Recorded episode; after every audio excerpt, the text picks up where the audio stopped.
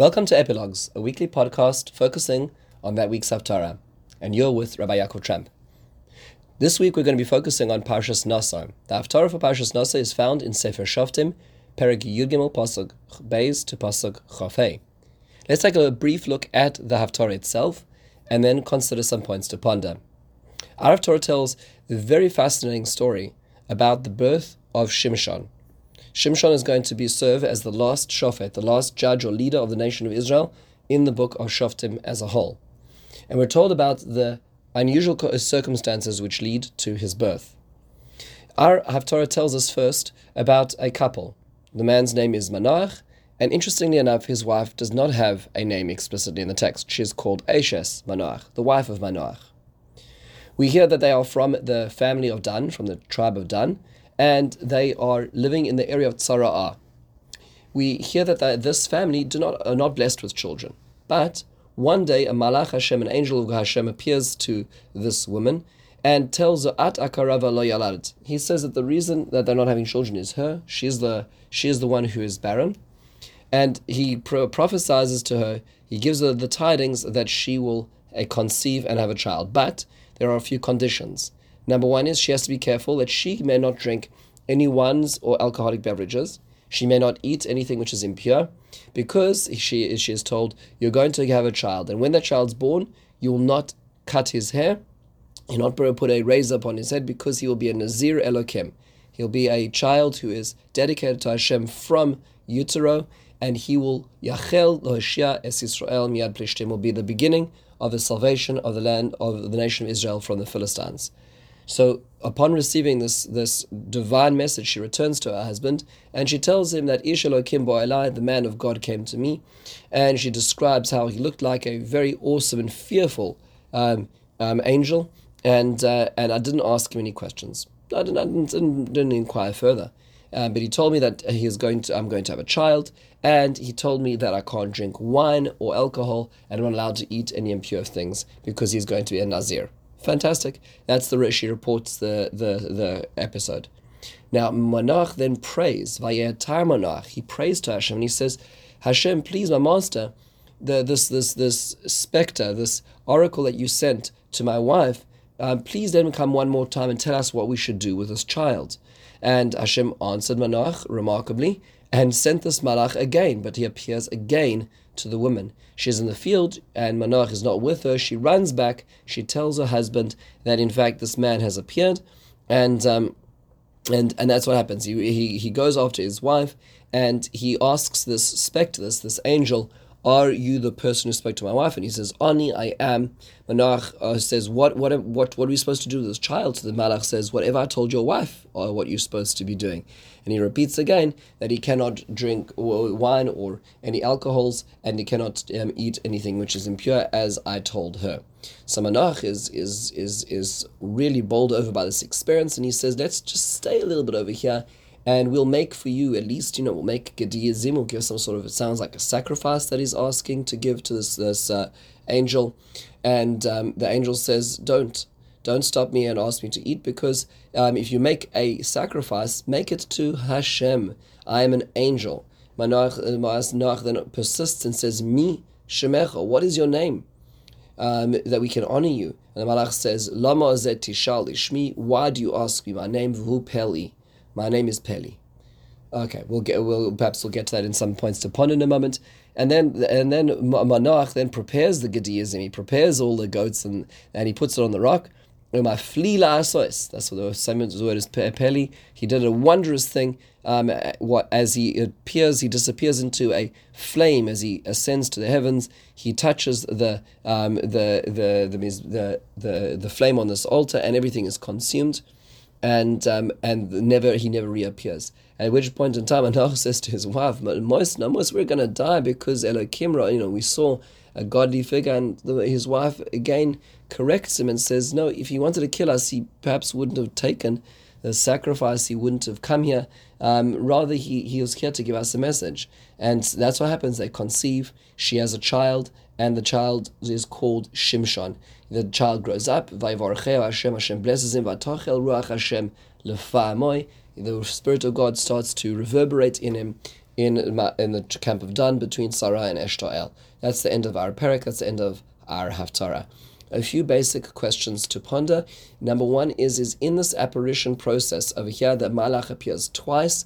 And when he appears to the lady first, Aishas Manoach first, it is interesting that she is not a, um, a full reporter. She does not give her husband all the details that she actually heard.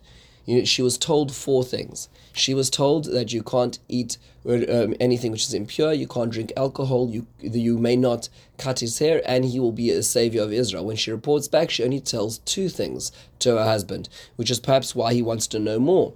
He, he um, she only tells about the drinking of alcohol and she and the eating of impure things. Why does she leave out the other two details?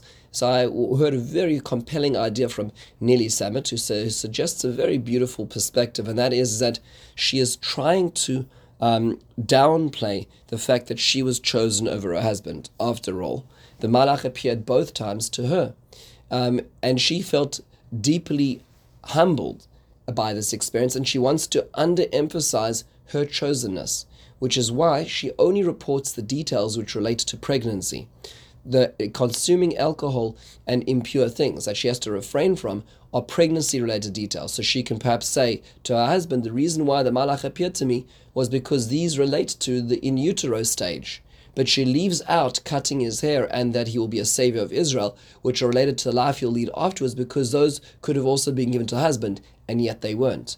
Which means to say, in a certain sense, that, that she's trying to shield her husband, perhaps his ego, from having been overlooked which actually comes to a very interesting conclusion, and that is that perhaps the reason she is chosen is because of her innocence and accepting. She specifically does not ask the name of the malach. She does not ask for assurances. She does not offer to give karbonos. She simply accepts what the malach says, and perhaps that's why she is chosen. In that sense, there is a, a, almost a dramatic irony which we see in our Perik and in our Haftarah, and that is, is that although it is true that the person who's given the name in our perik is Manoach, the husband, it seems that the um, the real protagonist in our perik is actually Ashes Manoach. But Tanakh, in a certain dramatic irony, in a satire almost, hides her name, veils her name, almost as if to say that she's off on the side, but really she really is actually the center of the story as a whole. And that's perhaps what Hashem is looking for, is people who are perhaps a little more innocent, a little more naive, a little more pure in terms of their way they lead their lives. Now, a few, a few basic other points to think about, and the, and the other question we can look at is what is this angel's name? It sounds very similar to Parshas Vayishlach, where Yaakov Avinu um, asks of the angel's name that he suspected he fought with at night, and in fact over there did not tell him the name. Here we're told it's Peli. What does Peli mean? So the Rashi in the quotes the Sifrei that this refers to it's it, it's something which changes every day, and therefore it's covered. It's nifla. It's it's covered. It's hidden because his job his uh, what his role is, his expressing the divine will is changing on a daily basis, which is why it's covered, so it doesn't have a name. So Peli is not a name; it's actually an idea of, of covered. The Targum says perhaps it might not be his name is changing every day, but it is hidden from their understanding. Again, not really a name, but but from the word nifla, it is it is completely hidden. The Malbim quotes the Sefer by the, the Medrash Bereshis Bamidbar Rabbah. It says the name is Peli because he now has a, job to do Nazirus. Nazirus, um, the idea of making a person into a Nazir, is is related to in the Torah is is ish ki yafli in Pashas Nasa, a person who will express. The word yafli means to articulate, to make a neder, a commitment. And therefore, this, an angel, is related to the job of what he is about to do as well. Finally, the Gargire Kesef quotes Arizal that says that the word for the words used to describe Hashem's actions when bringing children to barren couples is Pele or Maflila Asois Hashem is wondrously doing, and that relates to the, the job of the angels. So whether it's beyond understanding, like Rashi in the Targum, or whether it's about the the job that they need to do as making the hafla'ah, the articulation of the Nazirus, or whether it is, as Arizal says, it is the Pele, the wonder of childbirth, these are all included in this name as well. Another question we can ask is what is the meaning amoy? The Spirit of God starts to reverberate in him. So we see a few explanations. One, a few positive ones. The Radak says to strengthen him. The Ralbag says it's uh, it's like a bell, like the word pa'amon. uh, because it is a, because sometimes he decides to attack and sometimes he decides to desist. So sometimes he has strength, sometimes he doesn't.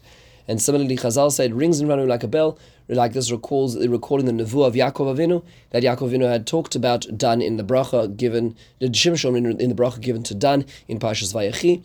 Um, uh, talking about the viper that will bring down the entire horse. So the, that is the, the prophecy which is reverberating. Rashi does bring a negative perspective, which is that it comes to him, the Spirit of God comes to him from time to time, meaning that there's no consistency in this as well. Question we can also ask is Was Shimshon a real Nazir?